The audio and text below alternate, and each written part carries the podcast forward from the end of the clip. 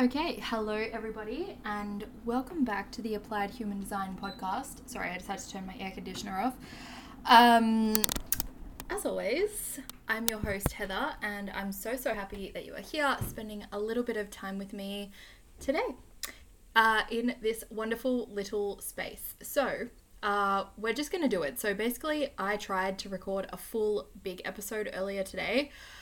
Uh, but for reasons that I will disclose in a second or two, um, it did not work. And halfway through, I fell asleep. And then I listened back and I was like, what is this nonsense? So I'd really, really wanted to talk about the Barbie movie and um, just sort of my personal reflections on that movie and how I think that it really, really beautifully and almost to a wild degree really spoke to a lot of the themes that I've spoken about in the last couple of episodes, like the last few episodes talking about the Venus retrograde themes, um, Aphrodite's shadow, the collective shadow of the feminine, um, and all of that. Except, you know, obviously that is a topic that I want to be able to give my full energy and my full brain power to. And today, this week, is just not that day. Um, so instead, I'm just gonna be doing like a travel with me. Like, just I want to talk about my trip, the last couple of like, um, I guess like uh, spiritual or like energetic magical places that I've been to over the last couple of weeks. And yeah, maybe we'll just talk about that a bit more in general. Um, but first of all, uh, like I sort of hinted, um, hinted like it's something exciting. Um, first of all, I just want to give a little bit of a health update. Um, so I haven't really shared this with anyone. I've shared this with a couple of clients, um, and I've shared this with people who who who had enrolled in the evolutionary astrology training who I had to refund. Um, basically, this year. So if you've been around from the start, um, you know, back in 2020, you will know that I have a history of chronic pain and chronic illness, and it's well, I mean, I don't know, it's like not that it had completely disappeared, but it had faded into the background so, so deeply uh, for the last few years. Um, I did like a lot of deep healing, I did a lot of cleanses and stuff in 2020 and was able to really get to a point where my symptoms were pretty much gone. Um, you know, every now and then I'd have a flare up of pain, uh, but nothing, nothing like it was. And so this year, specifically since Saturn has entered my 12th house, um, yeah, the timing is almost like wild on on this stuff. My symptoms have slowly been coming back, um, not in any kind of bad way. And like I've spoken about before, um, I really thought that it was a travel burnout like after I'd finished a pretty intensive like five six months of travel, uh, and I landed in Albania and just just had to rest for like a month straight, two months straight. Um, I was like, okay, maybe this is just travel burnout. Uh, but after another couple of really intensive travel weeks, yeah, my my friend and I, we I don't think when we planned this trip we realized just how much we were squeezing into two weeks together. Um, and then also, like, obviously, I haven't seen her since October. So we were also just chatting all the time, like, up all night discussing everything. So I haven't really rested in two weeks, too. It's just been like, go, go, go. You know, that being said, we did take our chill afternoons and that. But um, it really made me realize. So I just got like increasingly exhausted to the point that we were in an art museum on maybe like well where were we? we were in Bruges or maybe we were in Brussels. So we're getting towards the end of our trip. I think we must have been in Bruges um, in Belgium. And I just nearly fell over right where I was standing um, and nearly threw up right where I was standing uh, because my body just gave up. Was just so physically exhausted. I had just like pushed it too much. And you know I'm not exactly sure what is going on. Um so anyway, this is all to say that I I think if this had come up even a year ago, maybe I would have pushed my body or pushed through this. maybe I'm just at the point where I'm so exhausted I physically can't do that. But also, I really do want to practice what I preach. So, obviously, something that I teach a lot and that I work with a lot of clients with, and that I just tell you guys about all the time is if we're in a position where we can not only, or even like, not even be focused on dismantling capitalism from an external perspective but also it like dismantling it from within our own nervous systems, right? Again, this is something that I've spoken about for a couple of years. Um, then this is really, really powerful work. And so, while obviously, like the way that the system in the world is set up is not to favor people who are sick, people who are unwell, people who are basically anything except for completely capable and can do the same output every single day, week in, week out, 52 weeks of the year. So basically, no one. Um, I am fortunately in a position where I can, I guess, really take this opportunity. You know, there are no problems, only opportunities, and that's how we're trying to look at this. Uh, take this opportunity to really put this into practice for myself. And so I don't know exactly how that looks, but I have got some feelings on on how that looks. Number 1 will obviously be stepping back. Well, okay, no. Number 1 is is taking a break from travel. Uh, because this is, and it was really, really good, I think. So, my best friend um, has never really traveled before, and at least not in the way that I do. And I think a lot of people can sort of have this idea, like if you haven't traveled much before, that it's a permanent vacation. Um, and I don't want to be like, oh my god, poor me or whatever, but it is exhausting. It does take a lot of energy to be continuously arriving in new places where you need to learn the customs, you need to learn um, some of the language enough to get you by. You, like, you know, if you want to um, be respectful in that you need to figure out how things work. You need to figure out how the public system, transport system works. You need to figure out how long you can stay. All of that. There's just like it's not your everyday life. It just takes a certain amount of energy, right? um, and so, yeah, my friend Vicky, she's like, oh my God, I get it now when you say you're exhausted from this. I'm like, yeah, you get it. It is. It's deeply, deeply exhausting. Um, and so I'm going to, well, okay, so I had been planning to go home in October uh, to slowly start, because honestly, the thought of flying the 24 hours it would take me to get to Australia, oh god, it has it eats at me. Like originally I'd planned to stay in Europe for the winter. Um, but then when I started getting sicker and sicker, I was like, oh, no, I'll go home in October, like take a rest. But then Vicky is a nurse and she checked out a couple of symptoms um, that are like particularly bad. So basically, I have a inflamed lymph node on the left side of my neck and it's been there for a long time and I don't want you guys to stress, right? Like this is nothing to worry about. We're we're going to heal. Like there's, you know, I'm not saying this to worry you or anything like that. Um I'm just saying this to update you on well, A, like why I will be working much less and probably creating much less content or just like exercising my work and my purpose in a different way. Um, why you'll probably see me eating much more green smoothies than croissants for a while, um, and all of that stuff. Anyway, so Vicky took a look at the lymph node and she was like, I think you need to get that checked out sooner rather than later. Um, and personally, I already have a lot of hesitation around doctors, so I would prefer to go to my family doctor. Um, so, yeah, uh, and also just have like my Australian Medicare card and not be paying like thousands and thousands out of pocket for healthcare. Uh, because I am lucky enough to live in a country that has universal healthcare, more or less. Um, okay, so I actually ended up basically putting my entire life savings into booking a last minute flight home um, for about two weeks from now. So I'll be flying home about two weeks from now. Oh God, wish me luck. I have booked with a really good airline. So hopefully it will not be too bad. Um, but yeah, the fact that I get exhausted at the moment on a two hour flight does not leave me a lot of hope for me successfully navigating a 24 hour flight. But I really, really need to be home.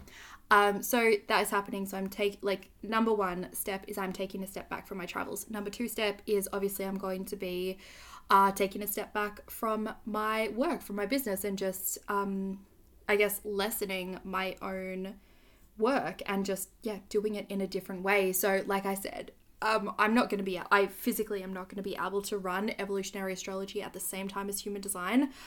I, like, obviously, again, this was and this is where that like putting myself and my body and my health before that kind of capitalist need is a a choice i that is available to me right now. Obviously the choice to give up quite a good chunk of income um is not available to everyone. So i am so so incredibly grateful that is that this is a possibility to me um that you know i have a place i can live. So you know, if you've been following for a while, my parents last year bought a beach house. It's about three hours east of Melbourne.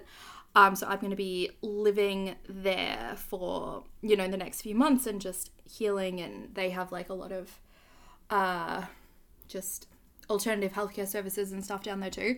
Um, so yeah, the fact that that's even an option to me. Um, but it has meant that I've also had to, you know, have my own internal battle with like, okay, I'm not going to be earning uh, even anything close to a regular income over the next few months? Can I find peace with that? Can I be okay with that and know that this is way more important? Like my body, my health. Like there's not going to be a Heather, a brain, a working brain to do what I need to do and create what I need to do if I don't take this step back now while I have the opportunity. Um, okay, so yeah, there's that.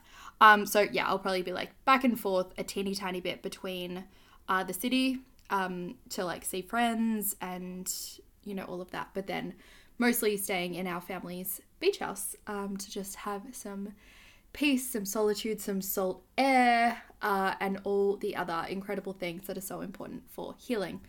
Um, so they're the two major things. So what will still be running is applied human design. Um, if you're enrolled in that, nothing is changing. We will still have our weekly classes. Um, and you know, I'll give you guys plenty of notice if if we do need to push one of the classes out a week, but hopefully not. Um, you know, I, ho- I hope I'll be able to uh, continue to to meet these responsibilities. Um, and you know, this is just all part of my integrity. Like, I do not want to be giving half-hearted energy to anything I create. That is not something I want to be as part of my legacy, right? Um, and so rather than you know show up to a bunch of different things with half my energy, I want to do like very few things right now with the full energy that I have available to it. So Applied Human Design is still running. It's closed now, but you can get on the waitlist for the next round. Um, and the Relentless Alignment membership is still open. Uh, it's like I like I've said in previous episodes, it's already packed full with so many resources. And then I'm going to be we we are doing monthly workshops. Uh, you can like keep an eye on my Instagram this week because I'm going to announce the next workshop. But I'm 99% sure it's going to be about working with deity. Um, uh, most people or a lot of people or like who is inside the membership already, like the requests that I've gotten is that they really want like kind of practical witchcraft advice, magical advice, like how to actually take the information and apply it. And one of those things was, you know, forming a relationship with deity. Obviously, I've spoken a lot about my relationship and my work with Aphrodite and how to do that in a really respectful, deep, and long term kind of way. Um, so that's likely going to be the next workshop happening in August. Um, what else am I doing? Uh, and then I haven't I have a few Akashic Records readings that I still need to get done that were booked like before I went away. Um, and I haven't exactly decided. I want to get home and sit with it and see how much energy I have available um, to do these. But there's kind of at the moment there's about two to three available per week that you can book.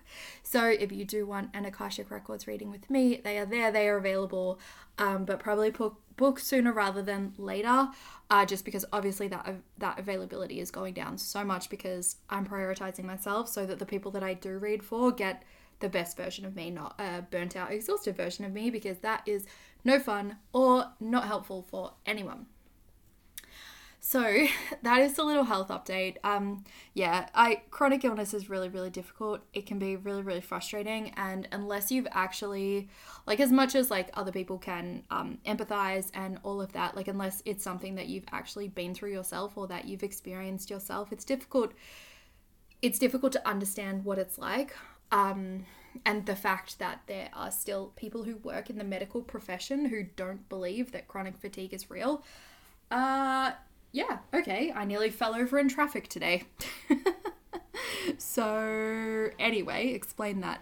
Um, but yeah, so I appreciate in advance all of your understanding, all of your healing vibes, all of that, and to everyone who's already said that and sent that. Um, I really appreciate that. Um, and, you know, just on that, unless I specifically ask for advice, then don't you know and this should this should really go without saying that even though creators are people who who often like share their journeys and that I am probably going to share as much as I feel like sharing of my own health journey it's not an invitation to send me uninvited advice or anything like that anything beyond uh you know rest lots drink lots of water you know those pretty standard things um unless I actually ask you so thank you so much. Um, if you do, if you do have advice, just you know, send me a message. Be like, hey, you know, I I have something that really really worked for me. Would you be open? Like, are you in a space to hear it? Um,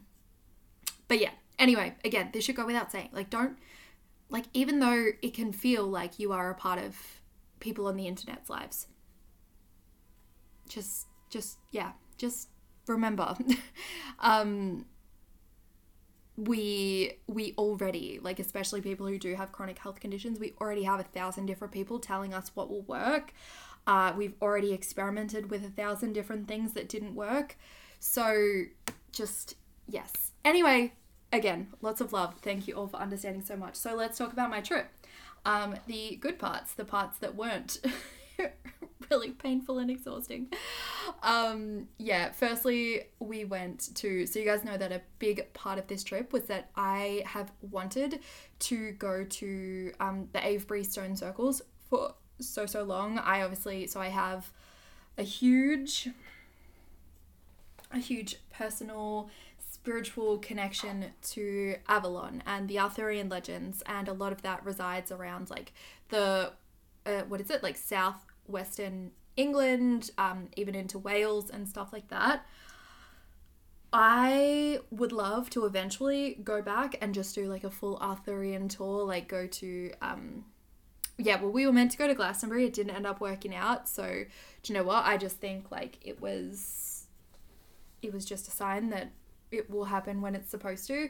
However, we did do the most incredible day out where we went to Stonehenge. So we got to Stonehenge right on open. Um, so we were able to see the stones before the crowds the crowds descended essentially.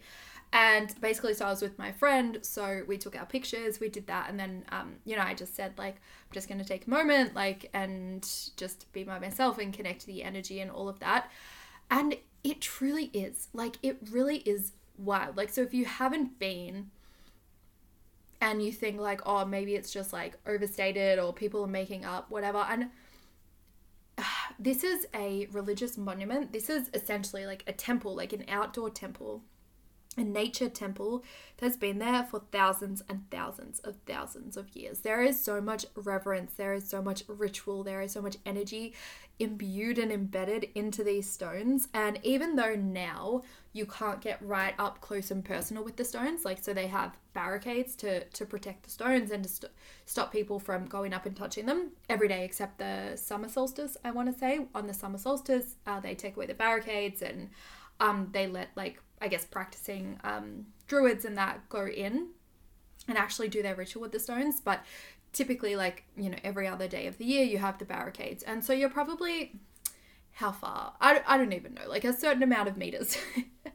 um disconnected or like away from the stones. Still i felt that energy like reverberating. Like as soon as i just stood by myself and like tuned in to the earth and the frequency of the earth around, it it like shot through my body. Like it was like deeply, deeply, deeply activating.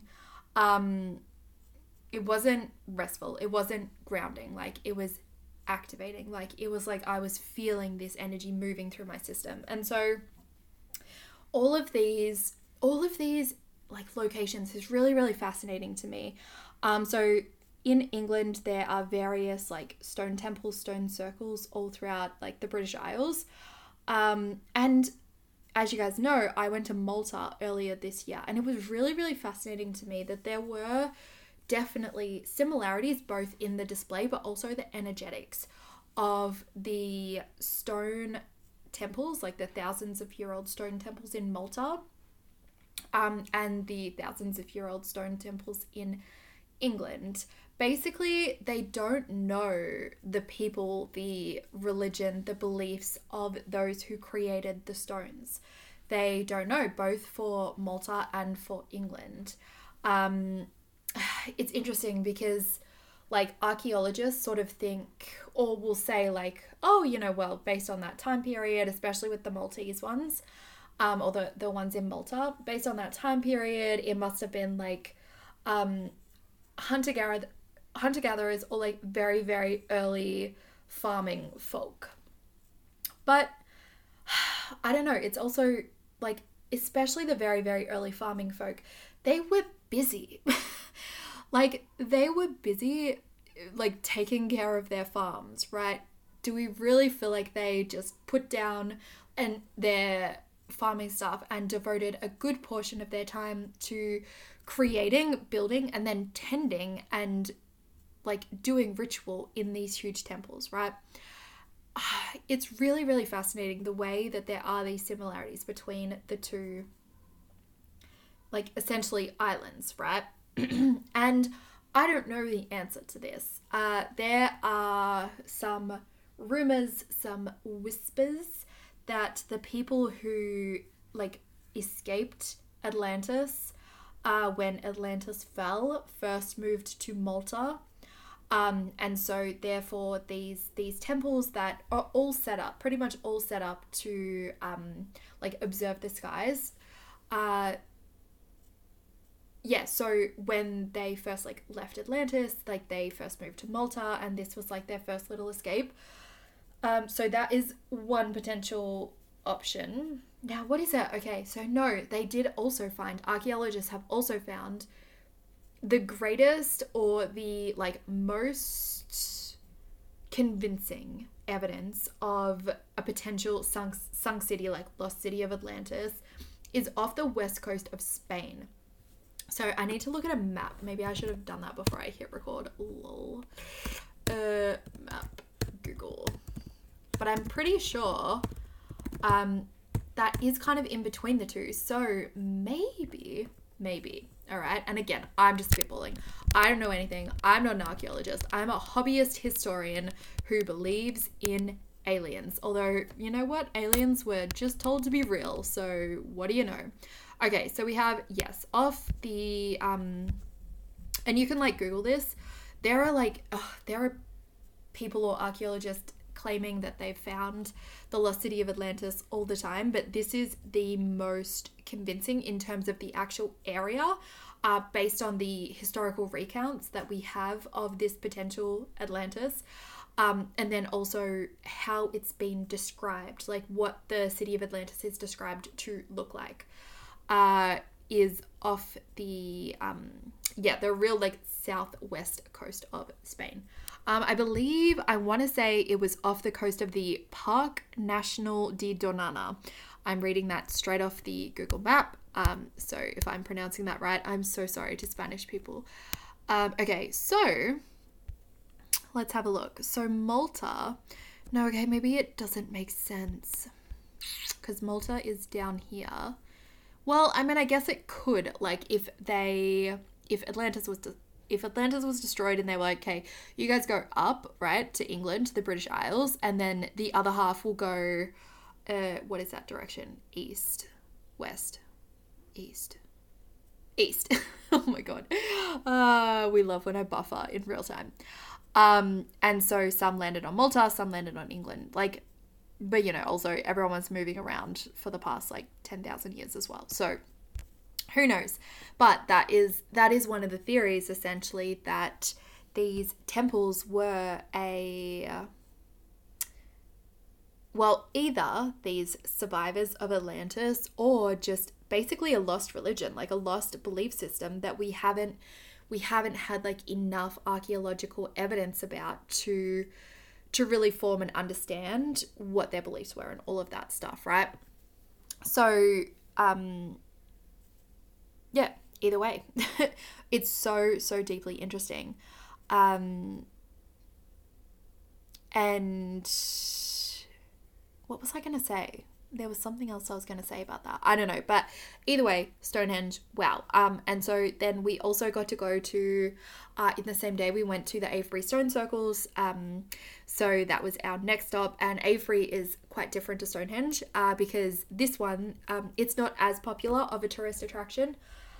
I can't remember which one's older. I don't know if they've dated the two and find found one to be older. I'm not exactly sure, but this one, it is both really fascinating to see, but also really sad to see because an entire town and a street has been built through this ancient sacred site. Uh, this UNESCO World Heritage Site has a town plonked in the middle of it, right?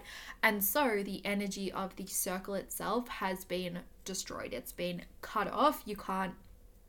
So it is said, um, well, some people believe that this particular stone circle is a portal to the um, the other world, right? Whether we think of that as Avalon in the Arthurian legends, or maybe the fairy other world, or you know whatever the other world means to different like religions or beliefs or cultures that have moved through this time.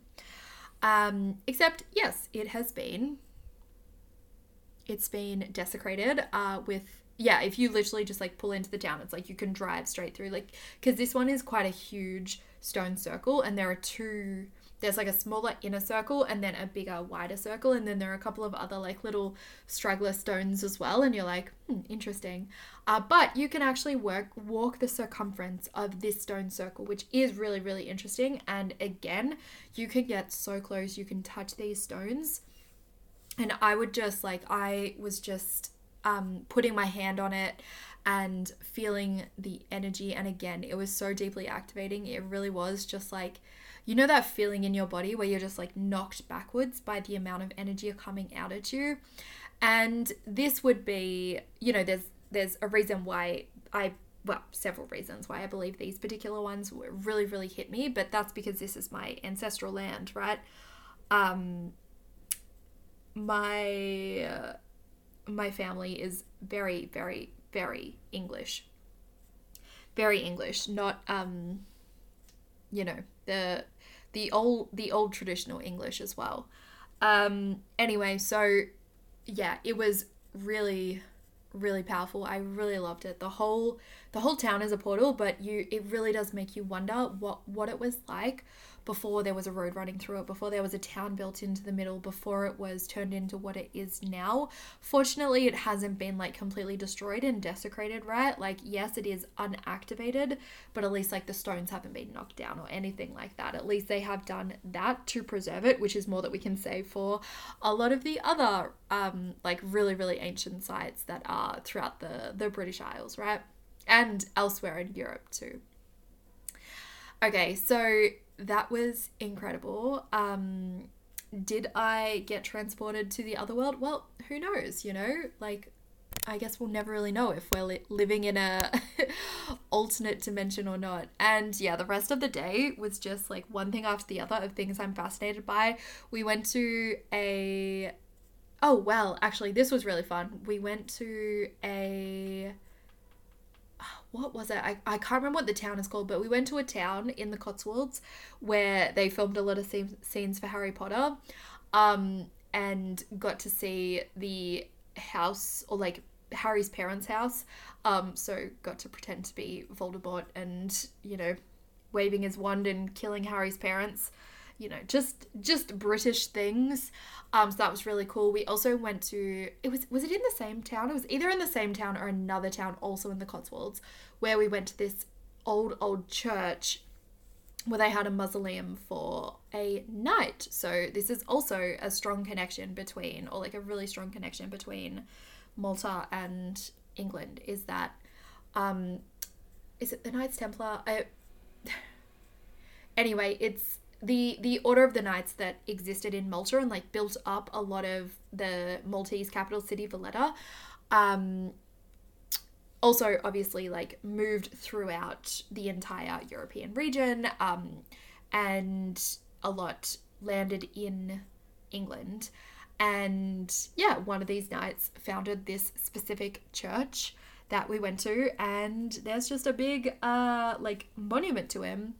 And you also got to learn it like through seeing this, you got to learn about how they so basically it's like a um not it's not exactly a statue that's the thing it's like it was, i feel like it was like carved out of wood or something but it was like an image of him like lying in his eternal resting space for the last thousand years like this was an old old knight um i believe like the year 1100 comes to mind but um it was sometime in that era anyway anyway how the knight is so in these mausoleums to like i guess people like or knights that they viewed as important or like worthy of having their own statue monument not exactly like it was like a um, grave marker but it was an image of the person.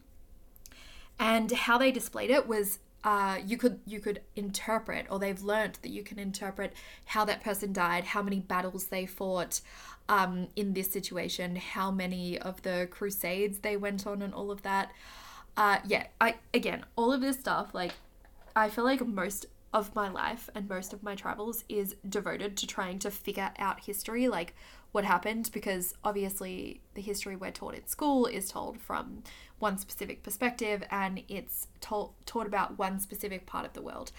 And when you start looking back, even if you just start looking back at the history of one little fragment of land, one tiny little island, whether that is England or whether that is Malta, you can see that it's like there have been various takeovers, there have been various bids for power, there have been various wars, and both sides thought they were doing the right thing. Like one thing that we learned about was, and again, like we like coming from Australia, we didn't learn much of like British war. I'm so, sure this is something you guys got taught in British schools, but we learned about Boadicea, like the killer queen.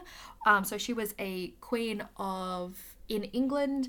Um, so she was like the one of the native English people around the time of the Roman Empire, like when the Roman Empire was coming in and trying to take over, um, you know, take rulership of the country.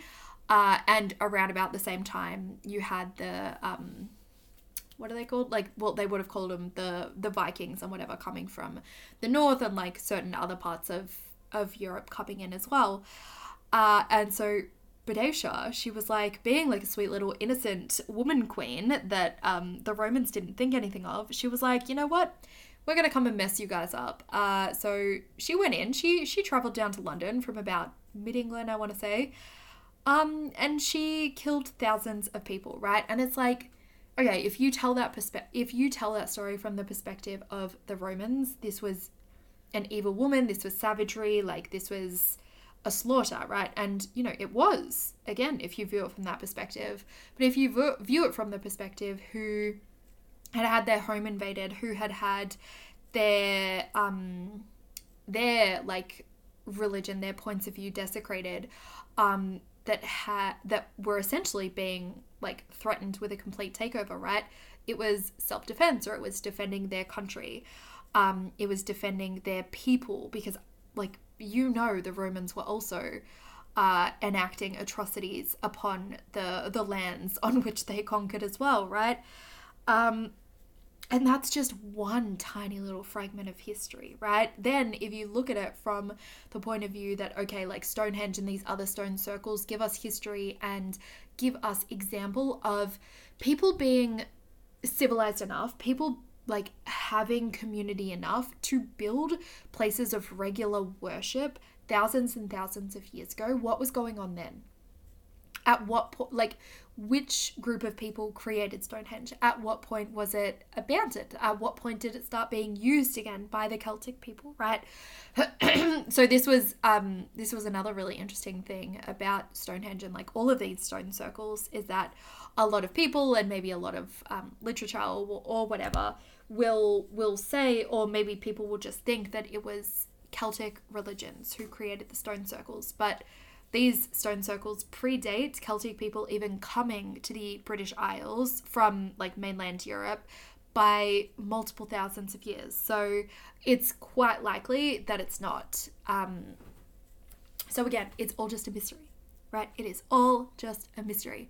So that was incredible. And then I just want to talk about one other really incredible, I guess, synchronicity. So one of the reasons that I wanted to go to Glastonbury is that um, okay, oh wow, there's so much backstory. But basically, in the Arthurian legends, um, the Arthurian legends and specifically the Knights of the Round Table are really intertwined with the Holy Grail, obviously. And the Holy Grail, one of the um one of the I get I think the most convincing argument, the most convincing evidence for what is the Holy Grail is that it is the bloodline of Jesus and Mary Magdalene, right? So, blasphemy and coming, um, that Jesus and Mary were actually married, like not his mother Mary, obviously, Mary Magdalene, um, who's been vilified by a lot of the church, right? Not not every denomination um, has has vilified Mary Magdalene, but a lot of them, right, who needed to get women out of the the power of the church. Anyway, so the Holy Grail being that they were married, they had children, and these children became, well, the the continuation or the continued bloodline of the Christed one, right? Um, the like Son of God, uh, as well as this woman who, and again, this is I don't believe this is 100% proven, um, but it is said that Mary Magdalene was a priestess of the Order of Isis. Um, so these are two really, really powerful bloodlines coming together to create the Holy Grail. And so part of the purpose of the knights, um, both the Knights of the Round Table and then also like other like groups of knights throughout history, right, was to protect the Holy Grail, uh, to seek the Holy Grail. And that was symbolic of the bloodline, therefore, the continued, like the, the children of the children of the children, essentially, right? And so it is believed this bloodline is still in existence today. Uh, there are, you know, the great great great grandchildren of of this bloodline. Um, anyway, where was I going with this? Okay, so um, that is one part of it. Now, uh, that wasn't even. Yeah. Anyway, so this is where like the the Arthurian legends is deeply embedded into also Christianity and the Christian faith, but especially the, I guess like the the true teachings of Jesus. Right? It's like Jesus wasn't it's like the teachings of Christianity uh, and Catholicism and all of that are really powerful spiritual teachings. They just were in the wrong hands that have been shared by the wrong hands. So there's that. Um, anyway, uh, so you have this deep tie. And so one of these reasons, um, you also have, so, oh my God, there are just so many different fragments to this story, but hopefully it all makes sense. But anyway, so Glastonbury, the place where I wanted to go, that is connected to that is also said to be like part of the portal to um, the Celtic Otherworld or uh, Avalon um, in the Arthurian legends. And again, we don't know this for sure. There are also two springs there's a white spring and a red spring. And so, Joseph of Arim, Arim, Arame, I'm not going to pronounce it right. Uh, one of the dudes who was there at the crucifixion, called Joseph, is said to have collected the blood and the sweat from Christ upon his crucifixion, upon his death, and traveled with it up through Europe, right? As long as well as like along with a lot of the followers of of Jesus who were being like also at at deep risk of being crucified in the land where they were in Jerusalem, right? Like in Israel, where they were. traveled up through Europe, and so Joseph is said to have uh, landed in Glastonbury, and that this white spring and red spring are relatively like the the sweat. So he kind of like put down the sweat of Jesus, and the white spring came up, and then he put down the blood of Jesus, and the red spring came up. So these are really really sacred sites. Um, whether you believe this or you just view them as their own like sacred site, either way, they are said to have a lot of energy, have a lot of healing energy. So this was one of the reasons that I really, really wanted to go to uh, Glastonbury, but again, didn't get there this time. But um, basically, because just we were in too much of a rush and the weather was too bad and we couldn't get there. Um, but then my friend Vicky had said she watched a movie uh, just before she left home called, well, probably like a few months ago, called In Bruges. And Bruges is a like medieval, one of the best, if not the best, well preserved medieval cities in all of Europe. It is stunning. Like, if you have never heard of it, which I hadn't until Vicky told me about it, you have to go. Like, especially if you live in Europe, there's literally no excuse go immediately. It's the most stunning city I've ever seen in my life. Um, it survived. I love this story. So it survived two, I guess, like German takeovers, both in um, World War One and World War Two, and I believe it was in World War Two. Uh, one of the like military dudes, I don't know their official terms, so I will just refer to them as dudes. Uh, actually disobeyed orders by his master to destroy, to, to bomb, to, you know, wreak havoc on the city of Bruges because he said it was too pretty. Like, what kind of strange, incredible protection magic is this city under? That so much of the rest of Europe was destroyed or like alt- forever altered by the wars, but this place has been, it's not like Pompeii, which was, you know, preserved but covered and not used for thousands of years.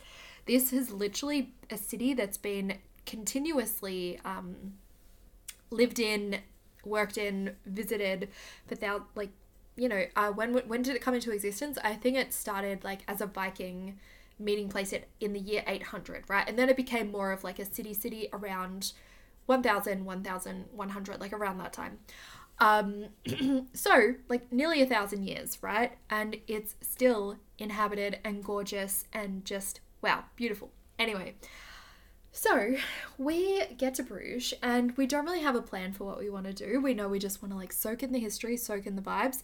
Um, it has a really famous bell belfry that you can climb. Anyway, so we're Googling like things to do in Bruges, and my friend's like, oh, this sounds like something that could be a bit of you. Like, there's something called the Basilica of the Holy Blood. Like, obviously, she knows I'm a quadruple Scorpio. Anything with the word blood, uh, sign me up. Um, and I was like, the Holy Blood? Like, what? What is this? So immediately I Google it, and this is also a place or a city where that same Joseph is said to have stopped on his journey through Europe and asked, like, given and asked this city to essentially preserve, hold on to some of Jesus's blood. And now, you know what? Whether this is true or not, I like okay so i was like oh my god how do we do this? How do we see this? Obviously we need to see this this church. So we went to this basilica of the holy blood and if you go at a specific time of day so i believe it was like 11 a.m and 2 p.m uh, they bring out the blood and you can just like you know you if you want you can give a donation to the church to uphold um, and like keep it pretty and all of that uh, but you don't have to right? It's not like some money grabbing thing at all and you essentially just like walk past and they have the the like vial. It's like in this ancient uh, like glass vial thing. Um, and you get to see it. You can't touch it obviously.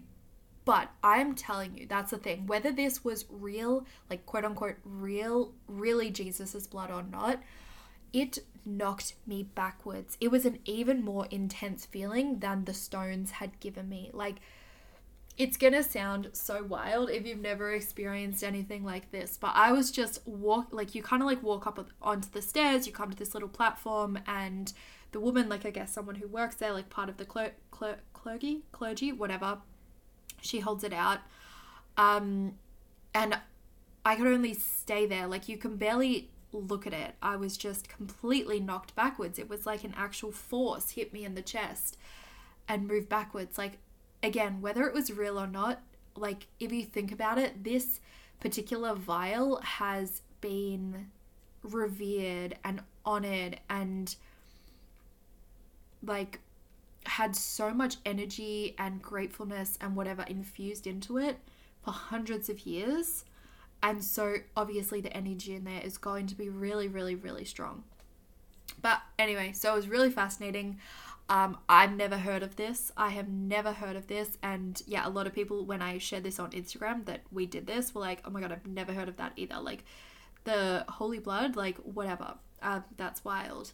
So again, I don't know if it's real, but does it does it really matter if it makes you feel something? If it makes people feel something?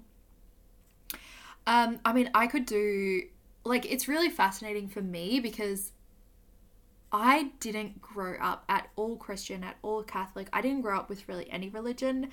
Um, I would say that my family, well, okay, so on my dad's side, they are quite, I want to say Christian. Lutheran. Oh my goodness. I, I'm so bad at knowing the exact, uh, like, whatever, the, the type. Um, they're definitely not Catholic anyway. I know that much but that didn't really translate into how my parents raised us. And then on my mom's side, I would say the closest thing to religion would be like, um, is it, uh, so it's polytheism, which is when there's many, many gods, but there's also a word that means that God is in everything. Maybe it's ani, anatheism. Let me check. Let me Google. All right, the word that's coming up is pantheism. So maybe that's right, maybe it, it's not, but this is essentially like the belief that God is in everything, right? That God is in nature, that God is in everyone, that God is in my chocolate bar. Um, and that's obviously the belief that I've brought into my own personal practice that I have connected to more and more um, as I've gotten older. But yeah, so I wasn't raised in Christianity. It's something that I've discovered like these and I think because I was raised somewhat like, what's the word, like agnostic or whatever, there's always this like, oh, so you believe in Jesus and things like that. And then my own discovery to discovering that Jesus is more than likely a real person, right? That, like, again, to people who were raised in the Christian or Catholic faith, like, that might be, like, yeah, obviously. But to me, I was like, oh my goodness, like, okay, this was a real person. This was a real man who, like, this really happened to, you know, that this kind of horrible, horrible torture um, really, really happened to, that was hung, that was crucified for just wanting to share that we are all love.